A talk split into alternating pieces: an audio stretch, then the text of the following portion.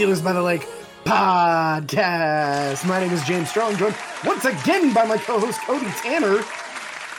Cody, how are you on this Victory New Year? Monday. Uh, it's Victory Monday. That's exciting. We haven't had a, uh, as many of those this year as we would have liked, but oh my Atlanta, we have one again. Um, Yeah, Pittsburgh, weeks in a row now. yeah, travels into Seattle, uh, where the 12th man lives. And if you don't know that reference, you just don't know Seattle football. That's fine. You don't really need to. If you're a Steelers fan, that's fine. Uh, but th- we took a win from Seattle, 30 to 23. Um, highest scoring game all year for us outside of last week's game, which was 34. Um, exciting to see what the offense can do uh, when they're not being held back by Matt Canada's play calling. So Mhm. And poor quarterback play. we'll get to that later. We're gonna fight. No, no. let- Let's be real though, because there were two games without Matt Canada with very poor quarterback play, and now we've seen good quarterback play, uh, both before with Kenny Pickett and then after that with Mason Rudolph. Well, Uh, we've seen Mitch 2 guys that can make the, the the offense move. yeah, we didn't see Mitch play very well, which I think that's. I'll agree. That's poor- an understatement. He played horrible. Oh, I bro. understand. I believe that I believe Mitch is drastically the worst quarterback on the team. Um Yeah. and I think that's no bars none. But this Mason to Kenny Pickett, Mason Rudolph to Kenny Pickett conversation we'll get into a little bit later. First, before we talk anything more Steelers, uh, I want to Yes. ask you how you're doing. I'm doing okay. Doing okay. It's a new year. Uh sure it was rough for you with New Year's, but hey, uh Mhm. cheers to another year and we'll see how this year goes. 2024 has got to be better than 2023. I think it will be, James. I Plain think it and will simple. I Plain think, and uh, simple. for for It's not possible for me personally for it to have been worse than last year. It's true. It's got to be better. True. So uh, we will we will get into this real quick. Uh, but first, like I said, uh, Steelers by the Lake news. We have to talk about this. We're going to talk about the December year or December month in review for downloads, uh, top countries, top states, and the year in review, 2023.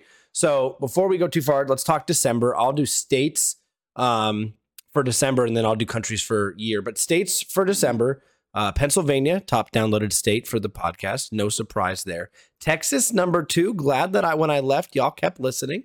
Uh, number three, California.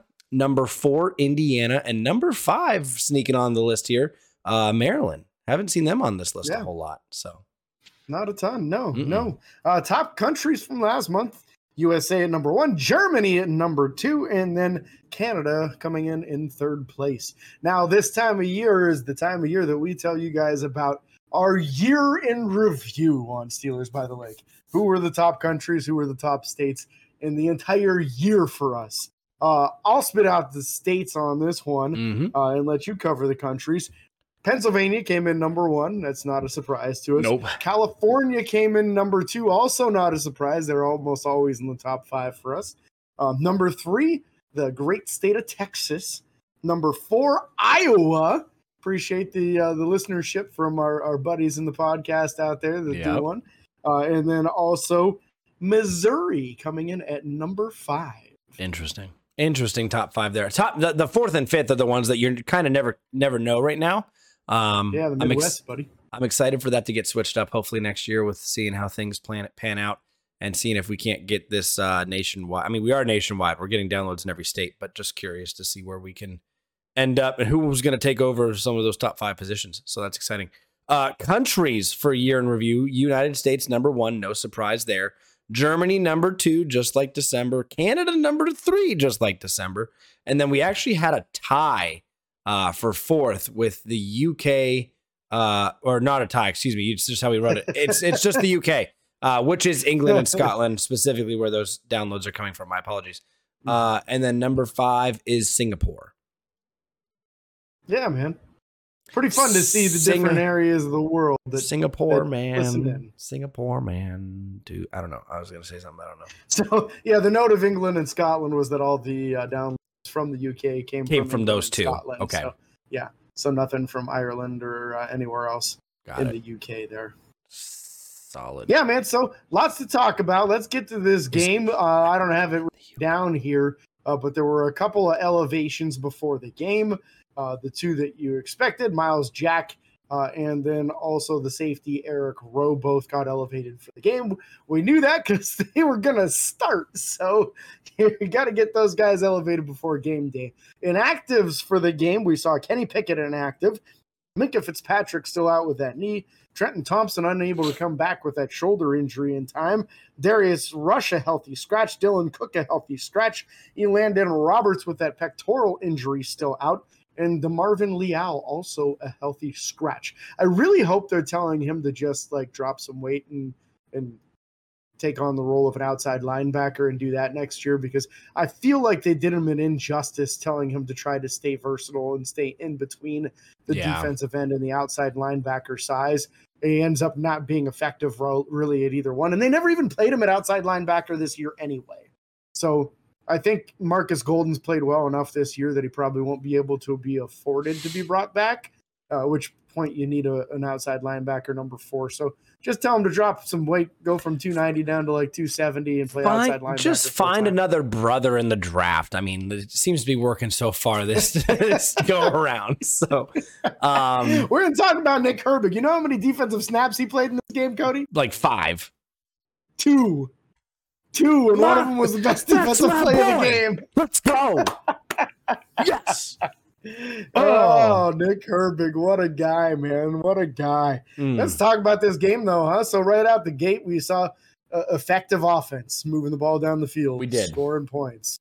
Uh, uh, big plays. Outside, of, I mean, outside of that first drive, you know, you had the turnover on downs. We went for it on fourth down on the first drive, yeah. which was very impressive. We were kind of in that no man's land. Like if you punt it, there's a chance of them getting a touchback or maybe pinning them deep, sure, whatever. Hey, we're fighting for our season here. I I like the fact that they went for it, even though they didn't get it. I, I appreciated that. It showed me that Mike Tomlin wants to go out and try to win these games, which has been in question for me a little bit recently, but we'll get to that. Um, but yeah, you're I mean that that second drive was eight minutes. I mean that that took a lot of that first. I mean the, the first two drives combined were well over three on probably three quarters of the first half. It was three and a half minute drive and then a almost eight minute drive. So right there, you're looking at what 12, 11 minutes. Oh yeah, yeah, over 11 minutes. It was over 11 minutes to like three minutes at the end of the first quarter in time of possession. No, yeah, very the first the, the first quarter looks like it was set. No, because they had it. Never mind. Yeah. So yeah, it was like three minutes. You're right. That's just crazy. Yeah. they the way that it's set up on here it looks like it was less than that. But no, I see what you're saying. Um Yeah. Seattle and Seattle played well. You know, they came out, they also had a touchdown in the two touchdowns in the first half where we only had no, we had two as well. Um but it was nice to see the offensive like the offense consistently moving the ball. We didn't punt for the first time until the second half and it was on our second drive in the second half. Um, and then after that, we scored on every other. We scored on every other possession outside the first one and that one punt. We scored on all of them. And we were six for seven in the red zone. And the only red zone possession we didn't score in is because we kneeled at the end of the game because the game was already over. Yep. Uh, easily could have been those, seven for I seven hate those stats. I hate yeah. those stats. They're so misleading. Um, yeah. And honestly, the score is misleading on this one because it was not as close of a game as the score indicated that it was. No, because uh, honestly, Najee runs that in at the end of the game, and now you're talking it ends 37 to 23, and nobody's looking at that and thinking this was a close game. Yeah, uh, and so, and this would have been Najee's first three touchdown game. Uh, yep. So like you you want to give props to him. Team first mentality. I mean that's that is something that gets overlooked so often in the NFL because when in in five ten years whatever it whatever it is when you look back on his stats and you're like, oh, I wonder how many ga- games did he score three touchdowns in? Like that's a big stat for some running backs. Like that's a not many people do that.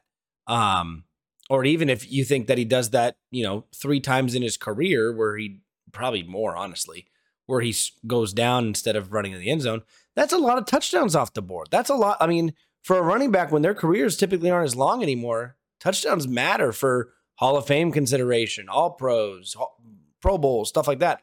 Um, so props to Najee for having that team first mentality because that was huge. That was yeah, especially huge. for for him career wise. He was an older rookie. Say he was 24 when he came out as a rookie. Uh, so we we were talking about it when they drafted him. Yep. Will they even sign him to a second contract? Because by the time that rookie contract's up, You know, if it's just the four years, he's 28. If they give him the fifth year option, he's 29. Are you really giving an extension to a 29 year old running back when they usually drop off as far as athleticism at that time? And he's never been a super explosive dude in the first place. He's just a powerhouse, man. Yep. Uh, in this game, we saw the best stiff arm by a Pittsburgh Steeler since Vance McDonald.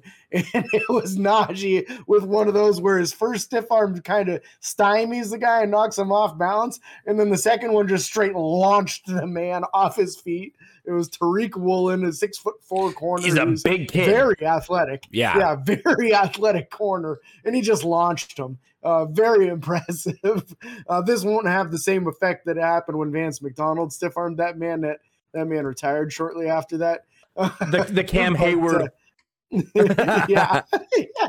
If you're not watching on YouTube, you need to be. If you're listening to the audio, we, Yeah. we make some faces Yeah. and do some stuff on here. So but yeah, heck of a game by Najee, and this was his fifth 100 plus rushing yard performance for the Pittsburgh Steelers, which is his entire pro career.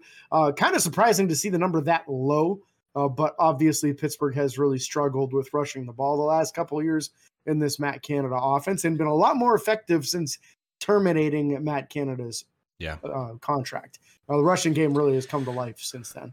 it's come alive. It's come alive. Oh, my Lanta, it's come alive. All right. I don't know why I said that. Anyways, uh, let's get into some of the stats here because it matters. Stats matter a little It bit does. sometimes outside of the six of seven red zone att- attempts. Uh, Mason Rudolph, you know, he he led the team last week to a victory for Christmas against Cincinnati. Uh, an impressive 34 to, to 11 victory. Uh, Mason came out and threw 18 to 24 for 274 yards, no touchdowns, no interceptions. Managed the game just fine. Uh, Yep. we had we had three rushing touchdowns as a team, um, which was more than enough. Three was it just three? Am I missing one? It was three, yes. Could have been four, but was three. Yeah. Uh, so I, I don't know. I thought Mason played well. He hit good deep balls this time. Uh, I, we didn't see those two play like those plays again last week against Mike Hilton where he overthrew him. Um, I don't know. Yeah, it I was feel like it was got nice. that timing down. It was nice to see deep balls hit in stride and have a chance for people to make plays and stuff like that. I mean, even the one to uh, the one to George was that the right sideline again? Yeah, he, I, he hit him on both sidelines in this game. Yeah, I mean, George had a monster game. Uh, it's very clear who Mason's favorite target is in this offense. yeah. Why would it and not it's? George Pickens. And yeah, why would you blame him? Why would you blame him for that? Because he's a guy that wins in contested catch. He wins vertically. He wins on the sideline. Uh, just you throw it to George. It's a smart move. I yell it at the TV every single week. Uh, so I'm glad that Mason has a microphone in my living room and is listening. Uh, also, grateful that he's such an accurate quarterback at this stage of his career. I don't think that was always the case. I don't think that Mason was always as accurate as he is now, and he really has has mentioned a lot of the fact that he sat for the last two years and was able to study more and basically just work out and go through the motions and Yep. be the scout team quarterback a lot of times. Uh, he's he's given a lot of credit to that in helping him be as ready as he has been the last couple of weeks. He's just looked good, man. I'm not going to say he's out here looking like Joe Montana. He's not. Uh, but he's completing a very high percentage of his throws and he's moving the ball down the field and we're scoring touchdowns and we're winning games. Yep. So it's a nice feeling to end the season. I know there's still one more game and there's there's conversation to be had about that uh, and how that should be addressed as far as the quarterback position. Uh, but you know what we can't say is that many Mason's been anything other than good the last two weeks because he's been very good. Yeah, yeah, very, very good. We'll talk about that again moving forward. Uh, let's take a look at Najee's numbers 27 carries for 122 yards, two touchdowns, uh, four and a half yard average. That four and a half yard average almost looks it, it, it misleading, I think. I felt like th- he had a lot of tough running to get that 122 yards. Um, and and it felt like it should have been more than four and a half in, in all honesty. But again, some of those touchdown runs were short. I can't remember for sure how long the one was. Um, the one There was a diving, the one diving one was yeah, really good. Yeah, extending over the goal line. Yeah. A few of these too, he got hit behind the line of scrimmage and ended up making a three or four yard gain out of it. You know, just typical Najee Harris running style kind of game. Very physical, being stronger than most of the guys that are trying to tackle him. Uh, and you got to give Najee credit, man. He's really turned it on uh, this season. He started off a little bit slower. Uh, he's really getting it going here as the season's going on. Uh, and not a moment too late. You know, we're wrapping up the third season for him. Uh, Pittsburgh's going to have a very important decision to make whether or not they want to give him that fifth year option. Uh, and he's giving them reason to do it. Yeah. And he they is. they have um that's this off season they need to, def- def- figure that out, right? Yeah. They, they can't yep. go into the season without a blank. Um No, there's there's a certain cut cut off date. I think it's in July. Yeah. I mean, hey, oh my goodness, if we have two good running backs on this team. you know what I mean? Yeah, what a problem, right? gee. Oh, you know. if you can make it work in the cap, man, it's getting tougher to say don't do it. That's, oh yeah, hundred percent. It's getting getting a lot tougher. Hundred percent. But I mean, Jaylen Warren, thirteen to seventy-five for one touchdown, five point seven yard average, rounded up to five point eight. In all honesty, like, golly gee, when was the last time we did this? Oh, 1986. We saw the, the numbers on the game the last time. no, 85. Was it 85? Okay, whatever. 85. Walter Abercrombie and somebody else. I, I thought it was. I thought it was 86 with Franco and uh, Bleier. Franco Franco did it with Bleier in the 70s. Yeah, he wasn't playing. Oh, you're right. You're right. You're right. You're right. You're right. You're right. Okay. But yeah, that yeah, might have been 76 that they did that. Yeah. But there was one in between too. It was Franco and Rocky. There was another duo, and then there was Walter Abercrombie in, in 85. Yeah. And, and I only remember Walter Abercrombie because he wore 34 just like uh, Walter Payton did for the Bears. Mm. And uh, you know, as a young kid, I'm thinking, hey, maybe he's just as good. No, definitely not. No, no, no, definitely not. no, no. But you want to know who was just as good? No, I mean, let's talk about Jaylen Warren real quick. Um, mm-hmm the the I mean the man's agile. The I mean he is a don't get me wrong, he is built. He is a he's a dude. He's a stud. He's he's a stout short man. But he has a spin move to get away from tacklers and off of tackles like no other and it is um it's impressive. It's impressive to say the least. And I mean the fact that he's getting scores what's I'm now I'm curious. Go ahead and talk about these guys. I'm going to look up the season stats for these guys. Yeah, yeah, I think we're gonna find that Najee's now thousand yards rushing on the season. I believe. I think he crossed it. If not, he's extremely close to it. Uh, Jaylen's pretty far off from a thousand, but he is leading the team in all-purpose yards, uh, or at least he was previous to the game. I guess this is probably going to start getting dicey with how George Pickens is putting up monster yardage receiving lately. So uh, it's going to be interesting to see where that ends up, if George Pickens has another really big game against the Ravens, uh, you might end up with George Pickens with more all-purpose yards than Jaylen Warren. I do think that's actually closer than than I had thought, especially since uh, you're actually starting to see some successful end arounds uh, yep. with him as well. I guess that counts as a, a, catch technically because they did it in front of him. But yep. But yeah, I, I bet that all-purpose yardage is a little closer than I thought between those two dudes. It's looking like I'm trying to see if my phone will pull it up faster. It doesn't seem to be doing any faster. Uh, stats. Rush. Nope. That's oh top offense. Here we go. Rushing. So just rushing alone. 923 yards for Najee, 751 for Jaylen Warren. Now, I don't know if I'll get to see all purpose or yards from scrimmage. Yeah, you'd have to add them, but we can do that. That's easy enough. Okay, so I'll do 751 rushing for Jaylen. written down. Go ahead. Yeah. And then 923 for Najee. 923 for Naj. Receiving, Jaylen is 353. All right. Najee's 149. 149. Dang, that's close. What's uh George's receiving number so far? Uh 1140. Oh my god, this is really close, man. ah, hold on. Hold on. I'm gonna use the calculator. Uh, so all purpose yardage from Najee right now is at 1,072 total. So 1,072.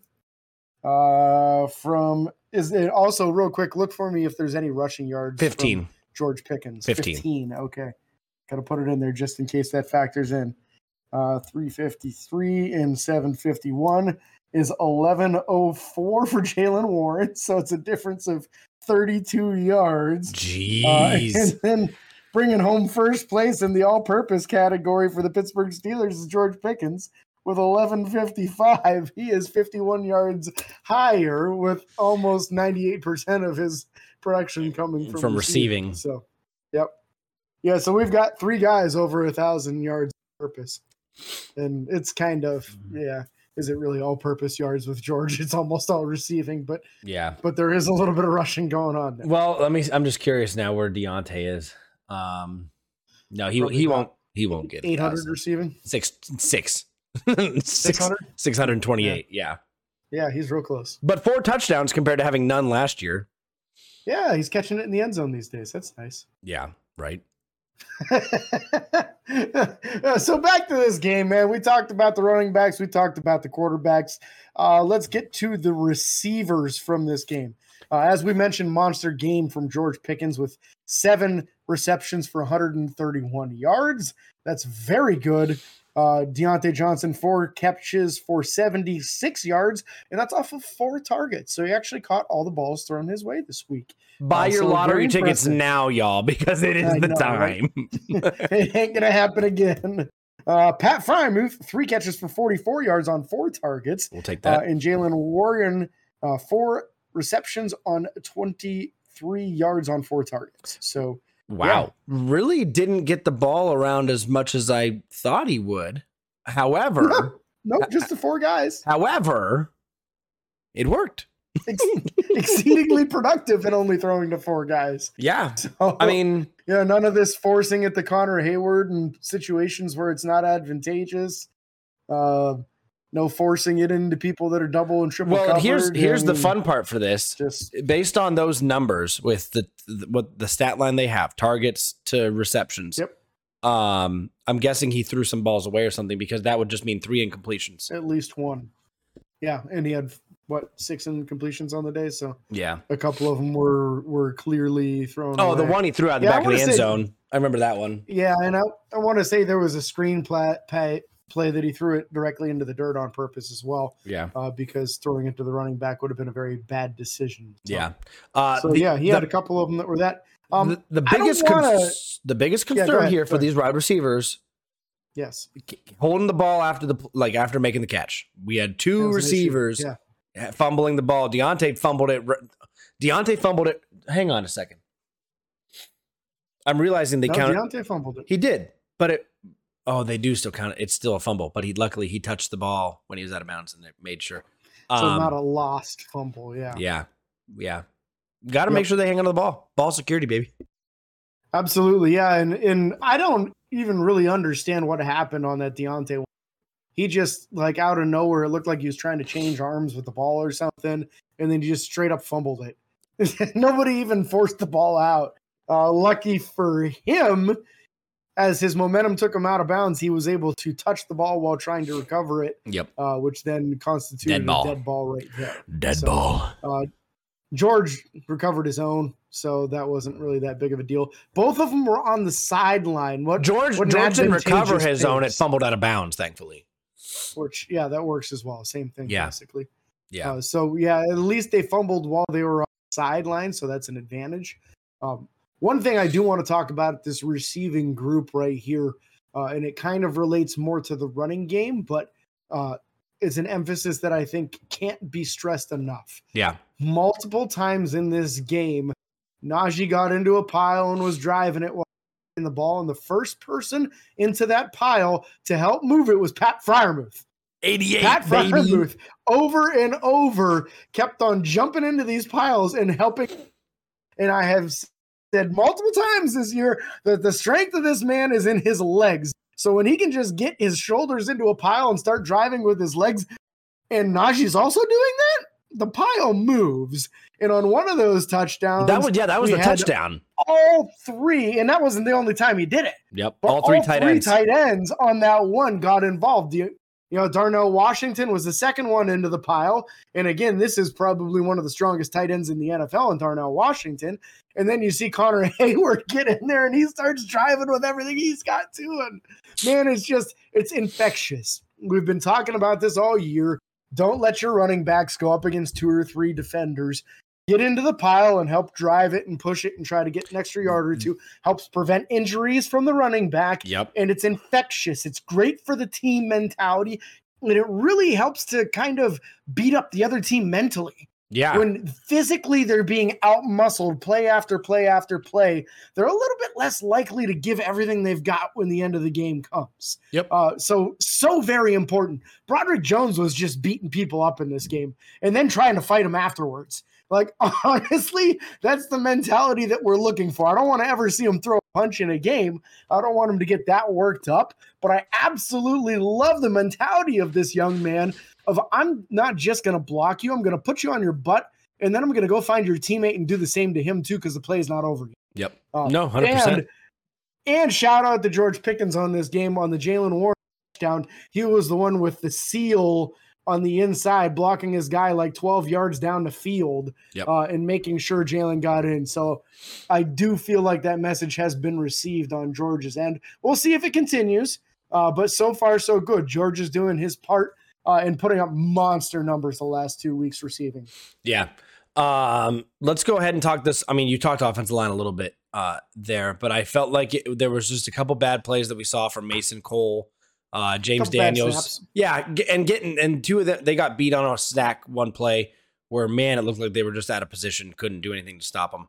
Um, but other than that, the offensive line played fairly well. I w- I was enjoying Yeah, that. they were good. yeah, I mean the Yeah, run the running man. holes were there for once. Yeah, and in the in the time was there for Mason too. He got to sit in a clean pocket most of this game. Uh, like you mentioned, there was one play where the pressure came up right between center and right guard. Yep. It seemed like three guys went through the hole, and James Daniels ended up trying to block all three of them while Mason Cole got spun around. Uh, that doesn't work. Obviously, he got sacked on that play. But past that, it didn't happen really the rest of the game. Dan Moore held up pass blocking. Broderick Jones held up pass blocking. Um, so I was really impressed. I thought the offensive line had one of the, uh, and they need to continue that for next week too, because there's still a chance. Yeah, there's still a chance. We're lurking. We're lurking outside the wild card right now. Um, but we'll get more to that. percent chance. Twenty nine percent. Wow. That's what they're saying. Twenty nine percent chance of getting into playoffs right now. Hey, we'll see what happens. Uh, looking at the defensive side of the ball, uh, defensive front, I thought played very well. Cameron Heyward had another pass defended. Um, we got to see a, a lot of good play, I thought, from Larry Ogunjobi. Uh, one of the plays just blowing him up in the Blew backfield. Oh back. my gosh, yeah. Yeah. Um, Isaiah Loudermilk had some playing time. Um, I I mean, th- the main guys there you want to see. Armon Watts, unfortunately, I th- think on the one touchdown run, correct? Uh, you said he moved Yeah. inside. If he would have stayed outside, he would have been right where the running back was coming. Pre So- snap, yeah, it was run off a left tackle, and he was the right defensive end. Uh, right before the snap, he shifted inside, which gave the left tackle the leverage to keep him inside. Uh, Mark Robinson took on the guard like he was supposed to. That was his assignment. That was his hole that he was responsible for. Uh, so it was Armon Watts' responsibility to have that edge contained, and he did not. Uh, Yeah. So, yeah, that one was all just bad luck. You know, you hardly ever see somebody shift last second before the snap like that. Uh, but I feel like Isaiah Loudermilk is really kind of turning it on lately here. He's beating DeMarvin Leal in the Lee who gets a helmet thing. Uh, you know, Mike Tomlin is is very open about it when he has these competitions uh, where there's two guys going for one helmet. You know, one of you is going to be inactive unless I have an injury. So who's going to work harder in practice? Who's going to show me more on the field? And I feel like that is working well for Isaiah Loudermilk. He's putting in better performances. He's getting some pass rushes where he actually wins and gets into the quarterback, and he's getting some good defensive stops. He had one play in this one where he ran down the running back. It was one of those things that you expect to see uh, Cam Heyward do, where the running back's out there breaking tackles and making people miss, and then a defensive lineman catches them from behind because of all the moves. Isaiah Loudermilk had one of those plays this week. Uh, so I'm really appreciating the effort if he can start getting a couple pass rush wins here and there, then uh, something finally. Maybe he's maybe he's turning the edge into a, a possible starter type quality defensive end.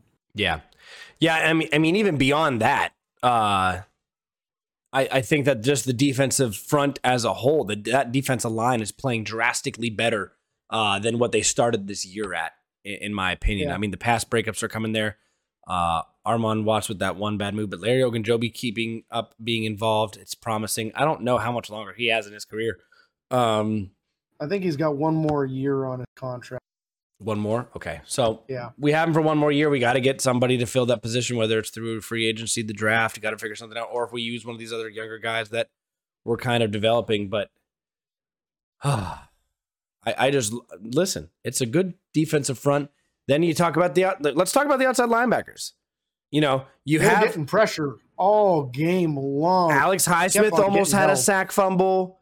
TJ Yeah. Watt almost got a couple sacks. And then you think, Yeah. well, goodness, who else is going to get involved? And I'm going to tell you, I'm going to tell you, James, it's going to be Nick Herbig, the man, the myth, the legend, the one that I talked about. Listen, he's not getting the double digit sacks like I wanted him to get. And that's, I mean, There's still a game left. he's, he ain't going to get double, he ain't going to get double digits. But, uh, man, he's, uh, he's up there. We've He- had games where we sacked Lamar nine times. You never know. That's true, but Lamar might not be playing. Lamar may be playing. Who knows? We'll wait and see. But it's just exciting to um, to see somebody like that get involved when you got when you think about your starters coming off, especially on defensive side of the ball, to get rest and you don't want to lose the momentum that maybe your team has or maybe they could get, or you don't want to give them just a free play to do something on that side of the field where you're having somebody come off. Having Nick Mhm. Herbig come in there and then getting the the strip fumble that he got was fantastic. That sack fumble was so perfectly timed in the game and and to get involved and um just was really exciting to see. A young a young Yeah. guy getting involved. Another Wisconsin Nate, not native. I, he might be native, but from Wisconsin. So him and TJ um love to see it. Not a native because he's a Hawaiian native. Uh, but Herbig's Hawaiian? A product. Yeah, yeah. The Herbig boys are both Hawaiian. How did I not know that? They don't look Hawaiian. yeah. I don't mean Yeah, that in like any in kind of rude way. Like that, I just No, no, they're they're not Islanders per se, but they're ah they're born and raised in in Hawaii. I'm guessing probably military parents. makes sense. Um, makes sense. But uh, I have a buddy at work. The same thing. yeah, on that play, the running back Kenneth Walker came out to chip him, and he just did a subtle like shoulder move like that, and Kenneth Walker completely whiffed. And then in one like very similar motion, he then ducked underneath, two hands swiped down the offensive lineman's hands, and then ducked the shoulder underneath and got right around. And then the chop, the patented TJ Watt, the patented James Harrison before that. You know, so many Pittsburgh Steelers pass rushers do that. That chop move to knock the ball out and then recovered it after doing so. So Yep. just literally, it was exactly like what you would go through at a practice rep to teach somebody on how to be an outside linebacker. It happened exactly the way it was supposed to, and that's just that's a testament to the man's hard work. Yeah. You know that doesn't happen without lots of hard work, lots of reputa- repetitions, and taking on the coaching because that was literally exactly how it's coached up. Yep, hundred percent. So we definitely love to see that. Um, I thought, I mean, obviously we talked about TJ Watt. TJ Watt was held all game long, man. Okay, he was tackled. He was tackled on- on one play. yeah, tackled on one play and it wasn't even and called. Gino got hurt because of it. Like they didn't throw the flag because they don't want to, you know, throw holding penalties against TJ Watt, and in doing so, he got tackled into Gino's legs. Yeah, I really wish they talked So- about that more. Um, yeah, it's crazy. I, I feel like I feel like certain things happen, like the the Detroit Lions game happened, and then they talked about the refs. But like that play specifically needs to be talked about, like whether Yeah. it on the Pat McAfee show or ESPN or something, somewhere NFL Network. They need to be like, hey, look, you missed this hold call. He, TJ Watt's probably been held all game because that's just how the just how it works. People know that now. yeah. Um, but you're you're making these players think so they can get away with these kinds of things, and it's leading to potential injuries on both sides of the ball. Um, Yeah. What happens if Gino ends up tearing an ACL because of that? Yeah. Because he hurt his knee on the play. He came up limping. Yep. What happens if that's a torn ACL and it's all because the referees refuse to call a holding penalty? Yeah. Because if that offensive lineman doesn't hold TJ, then he's on his feet and he tackles him and sacks him on the play. Yeah, my favorite is when the the announcers. I don't think they did it this game. I also wasn't listening. We were we were live on the Pro Sports Fans app talking about the game. But I hate when um the uh, announcers talk about it and they're like, "Well, they missed a hold." I'm like, "Duh, they miss every holding Yeah. call. Like it's Yeah. not close." pretty much every pass rush rep TJ has, he gets held. Yeah, literally, probably every other one. At, at least occasionally the ball doesn't even go anywhere near him, so they know that hey, I, don't, I can let him beat me on this play or something, whatever. Um, Yeah. But with that being said, I mean, inside linebackers, uh, I thought we're getting a lot. Oh, you want to talk Alex Highsmith? No, no, I didn't think there was anything really all that substantial from Alex. I was just going to go straight to Myles Jack. man. yeah, If Myles we're going Jack. middle linebackers, Myles Jack had himself a real nice game, I thought. Uh, and this is two weeks in a in a row with some really solid contribution. He looks real smooth out there. Uh, he looks a lot better than he did last year on the field. But again, we know now he was playing with a groin injury. Yep. Uh, which it's tough to even walk with a groin injury, let alone change directions, try to be fluid in coverage, that kind of thing. Uh, so Myles Jack looks great. Um, not saying he's like a long term solution, but he's at least a, a nice piece for the rest of this season. And I'm excited to see if Landon Roberts is going to be healthy enough to go next week. Because if he is, and you got Myles Jack and Landon, man, that's kind of like going old school again with like Lawrence Timmons and Vince Williams, where you got like a speed guy and a thumper guy, and and it might be a, an effective combination for for the remainder of whatever we have in store for this season and possible postseason. Yeah. No, 100% could be very very good moving forward. Um I don't yeah, I don't have any other eh, linebackers to talk about specifically. Um No, nothing splashy from Mark Robinson or Mike Howell. Although at least neither one of them was getting beat like a drum, so that's great. that's true. Shockingly enough, shockingly enough that didn't happen. Um cornerback room, I thought we saw some good play from Joey Porter. He handled covering DK Metcalf very well. Um DK got the best of him a couple times. Got a little chippy there for a little bit. It did. It was a little, but I like that. It, Mhm. it, it never got to the point of any kind of flags being called for it.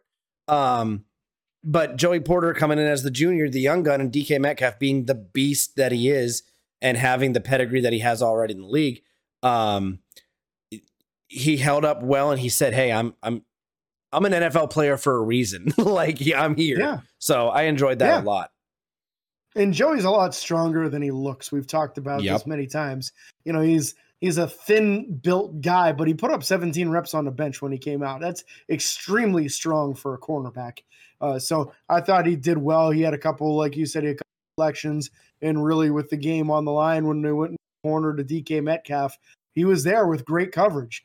Did he break it up? Not necessarily, but his hands were right there and made it extremely difficult. Yeah. Uh, so uh, you gotta you gotta be encouraged by what we're seeing out of Joey Porter. If we can figure out the other cornerback position, then we're in business. I think the play is getting better weekly from Chandon Sullivan. Agreed. But we still have Chandon the Sullivan's hidden man. Some good plays. We still have the hidden one.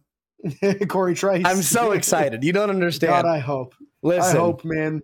What they were talking in preseason was that he looked better than, and we're seeing how Joey's doing now on Yeah. the field. So Yeah. it really does make you hopeful that that Cory's able to return to form, uh, and hopefully stay injury free next season. Yeah.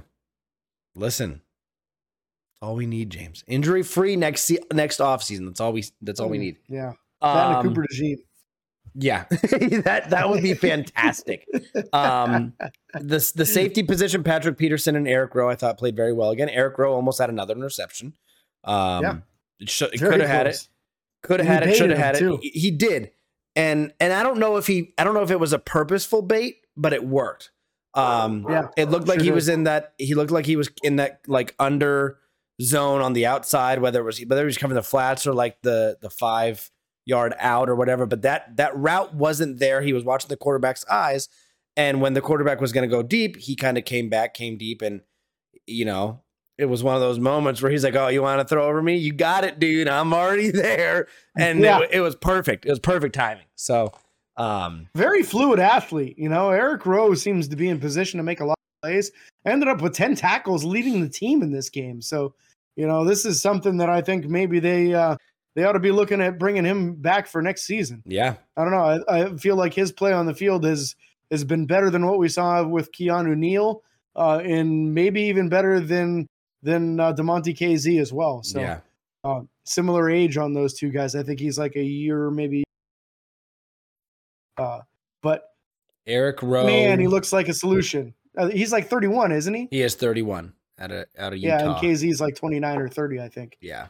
So Rowe doesn't he doesn't play like he's 31. I'll tell you that right now. no, no, no, he plays like he's like 27, man. Yeah, I would have thought he was much younger than that. So And sometimes getting a little bit of time off does that. Like these guys play most That's of their what I think about Myles Jack. injuries. the, the Yes, absolutely. 100. percent That's exactly where I'm going with this is that, you know, he did not have to be beat up for the last two, three months. He's finally playing and he's playing 100% healthy. I'm sure he's bumps and bruises now. Yeah, Uh, but but he doesn't have any major injuries going on that he's trying to fight through, and you can tell the difference on what you're getting on the Listen, field when the guy's perfectly L- healthy. listen, I just played high school football, and you were always playing with bumps and bruises. Let alone in the NFL, the kind of hits that these guys have and, and the the speed of the Mhm. game is uh is just at another level. So they're they're always definitely playing hurt. They're never playing 100 percent, even after bye weeks. It, it just doesn't happen.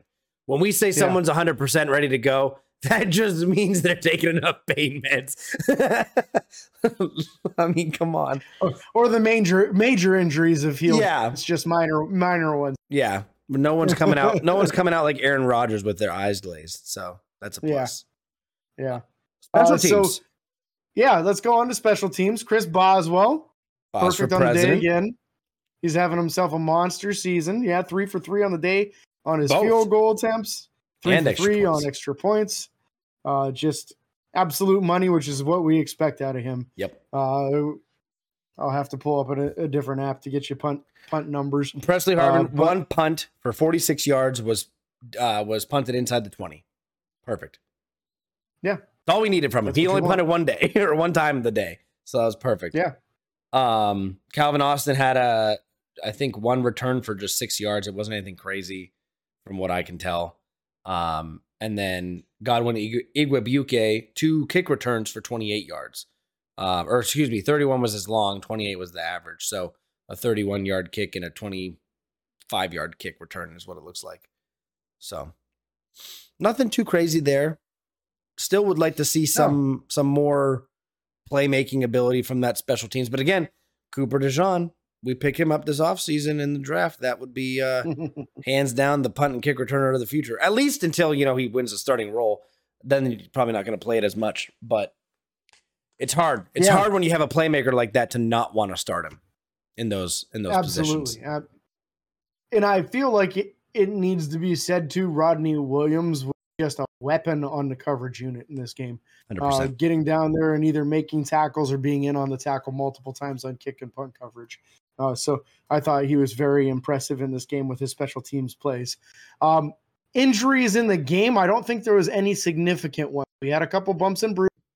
Joey Porter got injured at one point and then was able to come back in the game uh, while he was out. James Pierre got beat. He was the one that came in for him. He got beat for a touchdown in the end zone. Yep. Uh, so that is something worth noting there. Uh, and I don't think there was anything else that was really significant in this game. And even that I wouldn't really call significant because he was able to come back in and, and finish the game without an issue. yeah. Uh, so they're seemingly coming out of this game fairly healthy. Uh, just it'll be interesting to see how things go with some of these guys with the nagging, like Trenton Thompson. Will he be available for this upcoming game? Uh, seems like he was pretty close. Minkah Fitzpatrick doesn't seem like he was close at all to playing in this game. Will he be ready for this next one? I don't know. Uh, it's a knee injury. Uh, can't rush that. Uh, you don't want to rush it if it's if it's anything like a sprained knee of any sort. Don't don't rush it, man, because if a sprain can turn into a tear real fast, and then you're you're missing him next year. Yeah. So don't don't push that if he isn't ready. You're getting adequate play out of Eric Rowe and Pat Pete, uh, in my opinion. And then the last one being Elandon uh, Roberts. Is Yep. that pec healing up enough? Will it heal up enough this upcoming week I feel like uh, it had be able to play? it had to have been a partial tear. It had to have for it to be this much of a an ongoing injury. Um, there had to have been some some muscle tearing yeah, there. some kind of minor tear in the, in, yeah, Um, yeah. I agree with you. Otherwise, you're not going to. Be- yeah. Otherwise, you're not going to what? Say that one more time. Uh, you wouldn't miss a couple of weeks for for an injury unless you had some kind of tear going on there. I would think, Yeah. yeah. Um, news before we end the show. Uh, John Harbaugh. Uh, Jim Harbaugh? No, it's John. Jim? I don't even know. I always get him confused. think. John Harbaugh uh, will not say whether or not he plans on playing the starters or not against Pittsburgh. Uh, many reasons for that. We, we're sure. Um, no strategy, hundred percent strategy. You want on, don't want them to be able to prepare for one ver- person versus another person. You know, Yeah. No, that makes sense. Um, with when that is also said and done, we have decided, and Tomlin has made the decision, uh, to keep with Mason Rudolph starting at quarterback position, James. That is Mhm. the move. in in my opinion, it's a very difficult one to argue with if you want to score a bunch of points and you want to win because that's what we've done the last two weeks. Uh, with 34 points last week and then 30 this last week, but realistically, that was a 37 point performance. They just kneeled at the end instead of scoring. Uh, so what you're seeing is an effective offense that is finishing drives with points almost automatically. Like this last game, we had one punt, no turnovers, one punt, and every drive scored other than the last one that we were kneeling at the three yard line about to score at the end of the game. Uh, that's as, as effective of offense as you can get, pretty much. Uh, I'm not here to say that I think that Mason Rudolph is the answer. He's the truth. He's the next franchise quarterback. He should be the guy over Kenny Pickett next year. I'm not saying any of that. What I'm saying is that he's playing the best football that we've seen from any of our quarterbacks all season and probably going back into last season as well. And if you bench him right now, what are you going to get? I don't know. I'm I like Kenny Pickett. I like him. I think Kenny can be the future at the position. But I think it'd be crazy to march him back out there right now cold having not played for a month. Hmm. I agree to a degree. I agree to a degree is what I'll say. Um, the the things that I'm gonna say here are, and I'm gonna pull these. I want to pull these numbers up so I have them uh, specifically. I think when you look when you compare the last two games, or even the last, you know, the the last game that Kenny played and the last game that uh, Mason just played, and you compare the numbers it's very very very intriguing to me to look at them so first off when i when i go ahead and i look at uh the breakdown for kenny's numbers and mason's kenny pickett in the last game he played against cincinnati threw 24 for 33 for two or 278 yards zero touchdowns zero interceptions against the same team mason went 17 to 27 for 290 yards he had two touchdowns, no interceptions. I see the touchdowns. I know where you're going to go. A 63% completion for Mason compared to a 72.7% completion for Kenny. Now, this is the first game that Kenny had outside of the, the struggle of Matt Canada. So Mhm. there wasn't a whole lot of offensive game planning up to this point. There wasn't a whole lot of changing and understanding new things. I think they've had more time in the offensive scheme and the offensive playbook uh, to change things up a little bit, make them a little bit more different for the offense to kind of get rolling on all cylinders and use the talent they have on the on the field. But then I want to take it a step further than that, James. So the game against Seattle, uh, you had George Pickens with Seven for 131. not wait what? Yeah, seven for one thirty one. And that last game for Kenny against Seattle, you had Pat Freiermuth nine for one twenty. So you had two guys go off. Um, the big difference here I want to point out is, and it's not a massive difference. It's really not. Um, But it's the big difference. well, the the big difference for me is is the fact that you had the time. You had the time to change the offense a little bit. I think that Kenny is very capable to come out and play the same way that we just saw Mason do, if not potentially better, given the time that they've had to make the differences and make the changes in the flank. But again, uh, you're looking at the the rushing yards specifically for the last game. They had 153 in the game against Cincinnati. They had 202 against Seattle. So 50 Very yards, 50 times. yards. Yeah. Mhm. Very it- effective both games. Yeah, absolutely. And and I agree that Kenny can do that and has the potential to do that. Um, but also Kenny has struggled in his first couple possessions in most games this season. Uh, and then that has typically led to Pittsburgh being behind on the scoreboard early in games. Uh, so I understand why Mike Tomlin would want to put the quarterback out there who's been marching them right down the field and scoring touchdowns on the first drives, putting his defense in a better position where they can kind of get after the quarterback a little bit more, make the opposing offense a little bit more one dimensional and uncomfortable. Um, and I like Kenny. I don't want this to come across as I don't like Kenny, but the 16 points that he put up against the Bengals wouldn't have this game against the Seahawks. It wouldn't have been enough. You got to be able to finish drives. You got to be able to get it in the end. And sometimes it's making some difficult throws. And sometimes it's just good coaching. Sometimes it's that last drive where you're up by seven. You need to be able to pull the clock out. You're coming out and on first down when everybody in the stadium expects you to run the ball, you throw it deep to George and get like 40 yards on first down. Sometimes it's just a coaching decision like that to be brave and go for it. They weren't necessarily doing that when Kenny was in there. They're, playing differently now than what they were with Kenny in, is what I'm saying. I think that I think that it. I don't want to. I don't want to use the phrase stunting his growth, but I I'm worried about the mental damage that could come, or like, not not mental damage. I don't know. I'm just worried to see what happens with Kenny moving forward because Kenny's Kenny deserves the starting role. Don't get me wrong. Kenny hasn't had a chance to lose it, in my opinion. Kenny showed, hey, first game without Matt Canada, 400 yards, first time in 58 games, 59 games, whatever. And then, mm-hmm. oh, shoot, got hurt as he was driving towards the end zone in the next game. And then it's like, oh, let's try Mitch. Oh, Mitch sucks booty cheeks. We figured that out right now. And then, oh, Yeah. let's try Mason. Mason comes in, first game, throws three passes, whatever, seven yards. Nobody cares.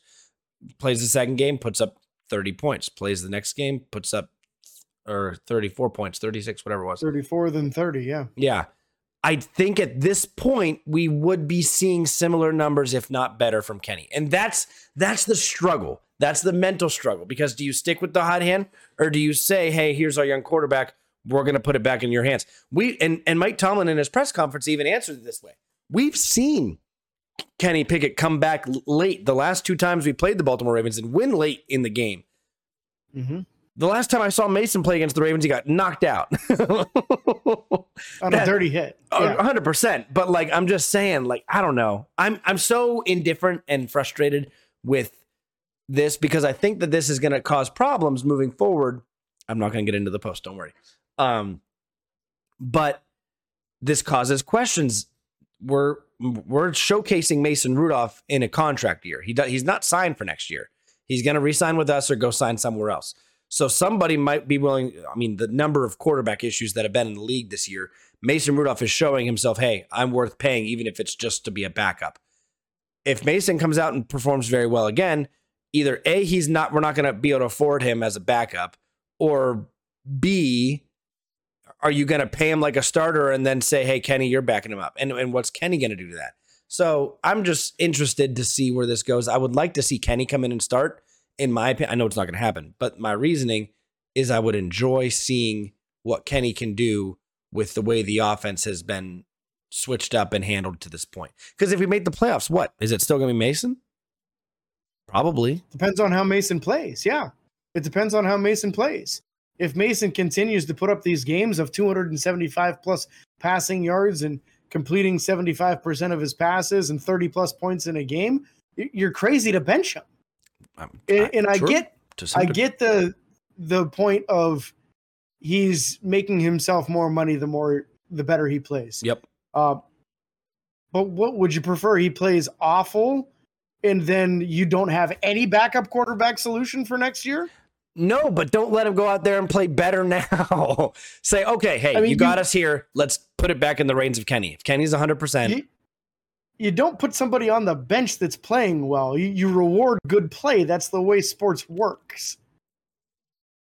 Like you, you don't you don't say, hey, you know, I know you've been really good for us the last couple weeks. In fact, you kept our season hopes alive. In fact, you had the best scoring outputs that we've seen from this team in the last three years, back to back weeks. But I'm going to go ahead and put you on the bench I uh, because there's a young kid that I want to see what he's got. I want to see what he's made of.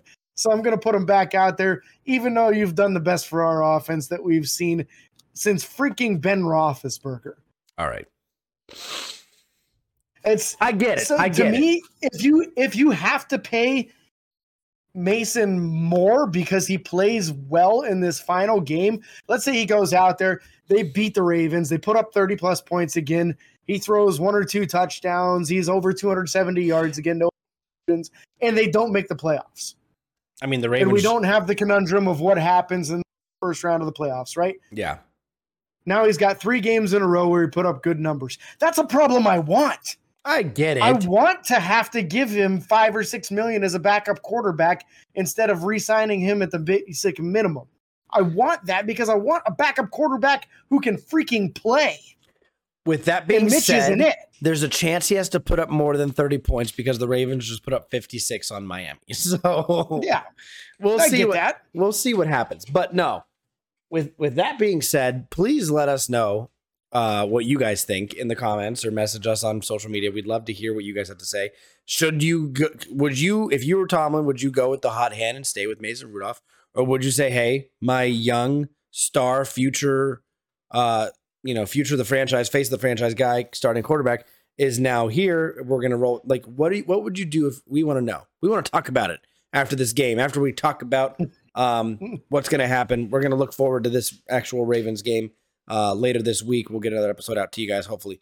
Um, but yeah, want to know your guys' input for sure. Be sure to like and follow on Facebook, Twitter, Instagram, TikTok, and YouTube. Get those five star reviews on Apple Podcasts. And until next time, this is your host, James and Cody, signing off. Peace.